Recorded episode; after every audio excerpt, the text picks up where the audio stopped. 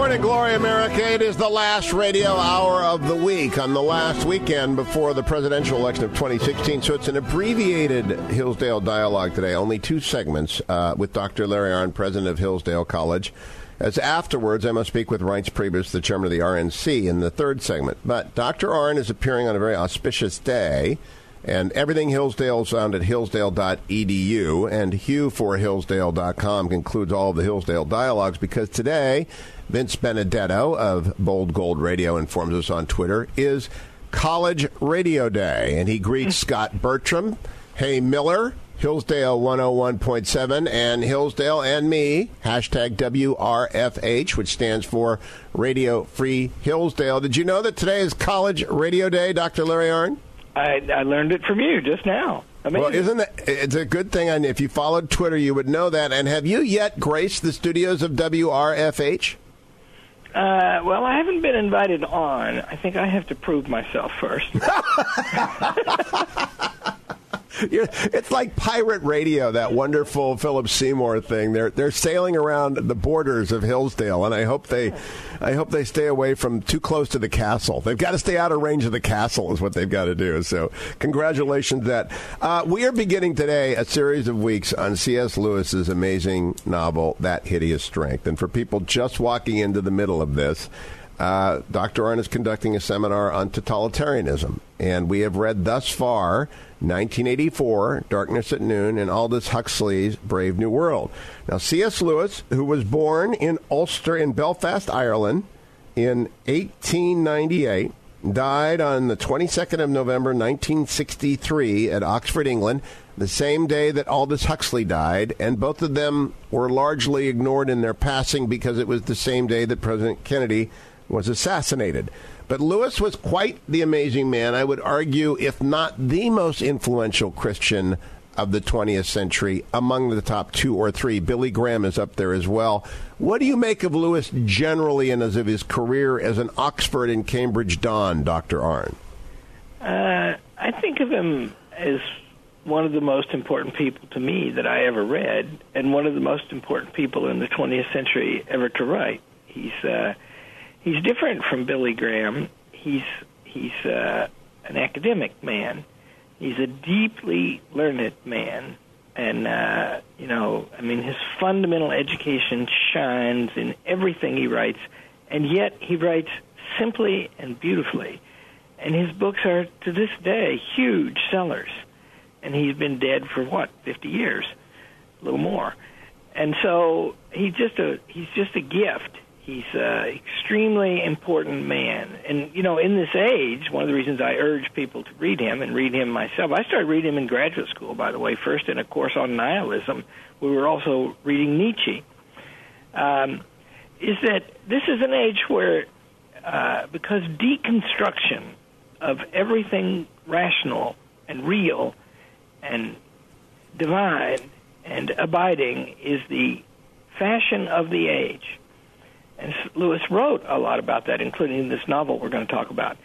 And so that's a problem that has to be thought through. And I don't know anybody who helps better than C.S. Lewis. Now, he was part of a small group. He taught at Oxford, at uh, Magdalen College. He also taught at Cambridge University. That is unusual, is it not, for one to go from the one to the other? Well, he was, that's right. And we, and we say Magdalen College which is near Magdalen Street in Oxford. That's that's what you say when you know what you're saying. yeah, you go. you know, why do I know? I lived there for a while. Yeah. Uh, and uh, but but if you if you make that mistake, that's like really raises eyebrows in Oxford. I, I, won't go to Oxford. I only went once to to well, debate can, there at the Union uh, Now you can go. It, uh, there isn't a lot more to know than that, but that's one to know. And uh, he, uh, yeah, so he was he he got an appointment at Oxford when he was a young man, and he worked most of his career there. And then, very late in his life, he was given a major professorship at Cambridge, and he had become a very famous man.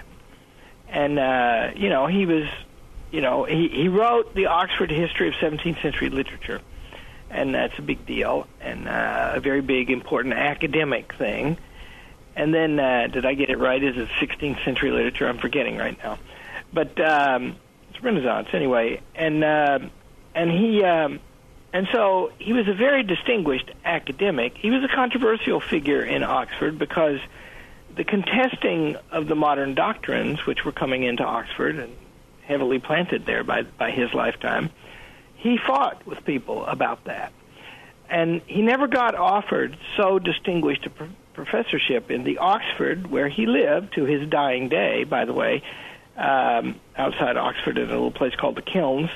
Um, he never got such a grand offer from Oxford, although he was a serious man and lifelong tutor at Oxford. And so he did move to Cambridge. And there he was treated as a celebrity. And it didn't last just a few years, and I can't remember how many. So, yeah, he, he did both. And, And, and I bring that up because the beginning of that hideous strength, there's an introduction in which he says, uh, "You learn more from fairy tales than you do from people at places like Bracton College, the the imaginary college, which is a sort of an amalgam of Cambridge and Oxford." Uh, for many German peasants had actually met cruel, cruel stepmothers, where I have never in any university come across a college like Bracton. He also writes that in this story, the outer rim of devilry has been shown touching the life of some ordinary and respectable profession, academia, and that those who would like to learn further about Numenor and the true West must await the publication of much that still exists only in the mind of the manuscripts of my friend Professor J.R.R. Tolkien. So I, I, wanted to point out he knows the world of which he writes in that hideous strength so well. Oxford, Cambridge, his whole life is spent there. His pals are Tolkien, and what you made the point of, he is very smart and well read. Oh yeah, and another thing is in that same introduction, shortly beneath what you quoted, he says that uh, he, he he's not meaning to say bad things about academic world. Uh, it just happens to be the profession he knows, and that's why he wrote about it. But the truth is, he wrote about other professions in his life, and and, the, and I think he's being charitable and ironic when he disavows that that point. In, uh, I, because what the book does is it shows how certain arguments lead to certain practical consequences in the lives, including the political lives of people. And of course, it's in academic settings where those arguments are born and propagated. And I have a friend, he also begins with, and, and people who are not Christian had better understand this from the beginning. He has a he, he is a devout Christian. He believes in the devil or the enemy. My friend Jan Gennaro will be happy to know that we're talking about a book that actually believes not in mere science, but also in the supernatural and articulates the fact that there is an enemy. And here he is, he's writing from that assumption that there is an enemy and that the enemy has plans and those plans develop over a long period of time, as we've seen history full of bad people developing their plans over a long period of time. It's a very strange worldview for a lot of our listeners, Dr. Art. Oh yeah, and uh, of course, what a blessing because this is a really smart guy, right? And I mean, learned, deeply knowledgeable guy, and so he writes about that. You know, in Mere Christianity, he, if I remember rightly, he takes up the question. You know, so you really do believe in this day and age? Yes. That, that there are supernatural spirits, good and evil, about us. You know, and that that taunt was flung at him through his life. Oh, during the break, I have no to. answered it better.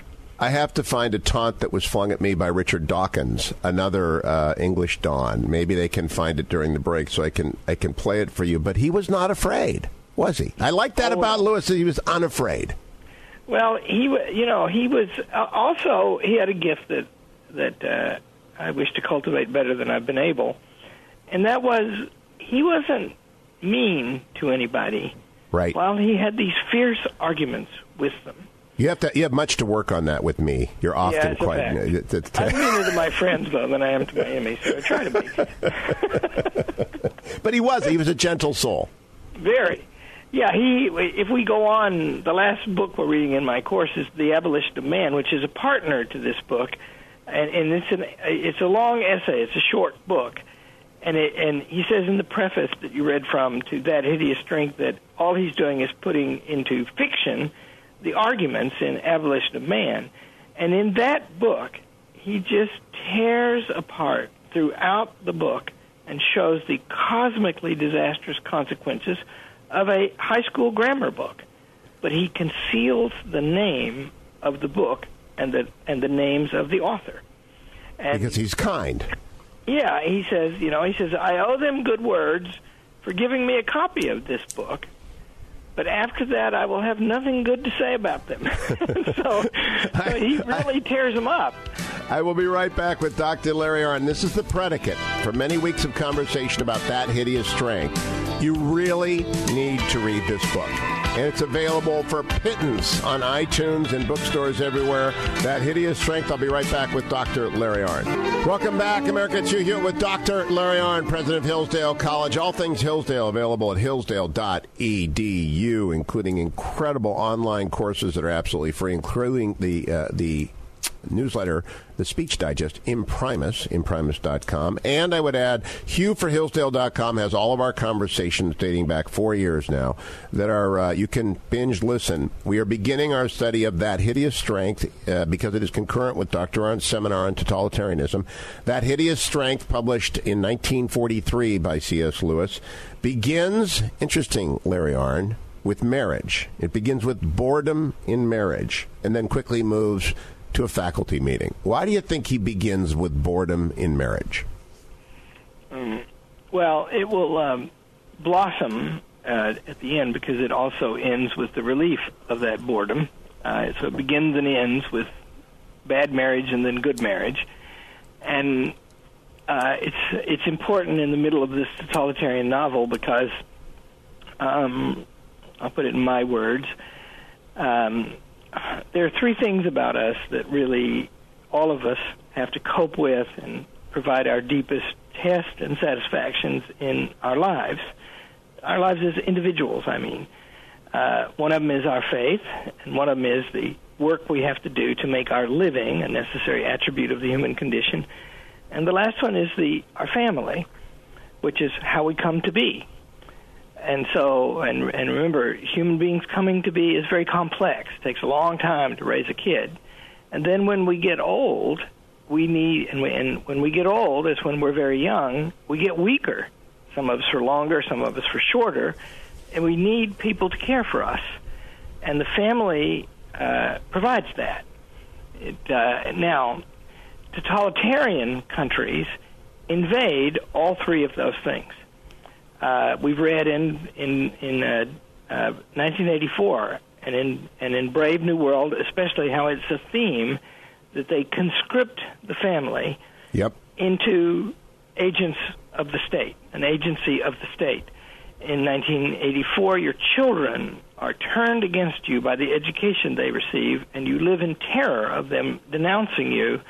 If they just do that, at any age, then you're going to be arrested, and the results are likely to be horrific and utterly outside your control. And so, uh, uh, Jane, one of the main figures, a married woman, uh, is bored with her marriage, and and it is revealed in the novel is because she and her husband both fail to understand it. And uh, what they don't understand is the depth of a, of the partnership in marriage.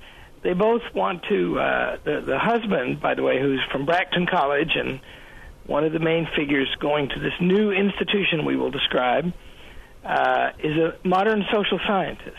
Yes, he he's is, a sociologist. He's uh, devoid of any knowledge or imagination for the magic of marriage. And in the novel, it's very touching when he comes to see that. And it's also touching at the beginning, the Dimbles arrive. And I love the use of uh, Dickensian names. The Dimbles are heroes, but you would never recognize them as such at the beginning, as are the old academics who are the old set versus the young, smart progressives who are everywhere around us. But I, I had I'm reading this closely because it's in your seminar, and I had not noticed before that the mar- you know, it opens with marriage, which I guess is going to be Lewis's argument about the way you stop the totalitarian state is to make sure you take care of the married family. Mm-hmm. Well, there's several ways because marriage appears as a ceremony, a sacrament, and a rite in this novel. And of course, that means that marriage is a connection with God, which is an explicit teaching of the of the Bible, both Old and New Testaments. Um, so, so yeah, they uh, marriage is very important in this thing, and and uh, for those of you who enjoyed Brave New World, I will tell you that talk of sex is constant in this novel. it's from C.S. Lewis, and I also would I tempt people with thirty seconds. Arthurian legend is here as well, which is always a getter, right? He, oh it's, yeah, it, it's it's it's good to have Merlin in your book. It's, very good. that is our table set for next week. Go and get it, America. Dive into that hideous strength. It can stand alone. It's a wonderful novel. It will change the way you think about things, and the Hillsdale Dialogue will be rich, rich, rich for having read it closely with Dr. Larry Arnn. Hugh for Hillsdale.com, all the Hillsdale Dialogues. I'll talk to you again next week, Dr. Larry Arnn.